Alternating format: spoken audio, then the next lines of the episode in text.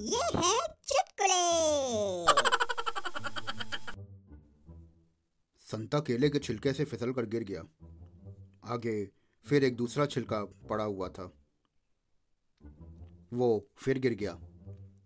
थोड़ा सा आगे बढ़ा तो तीसरा छिलका फिर नज़र आया। वो सर पर हाथ मारकर बोला, शिट यार, अब फिर गिरना पड़ेगा।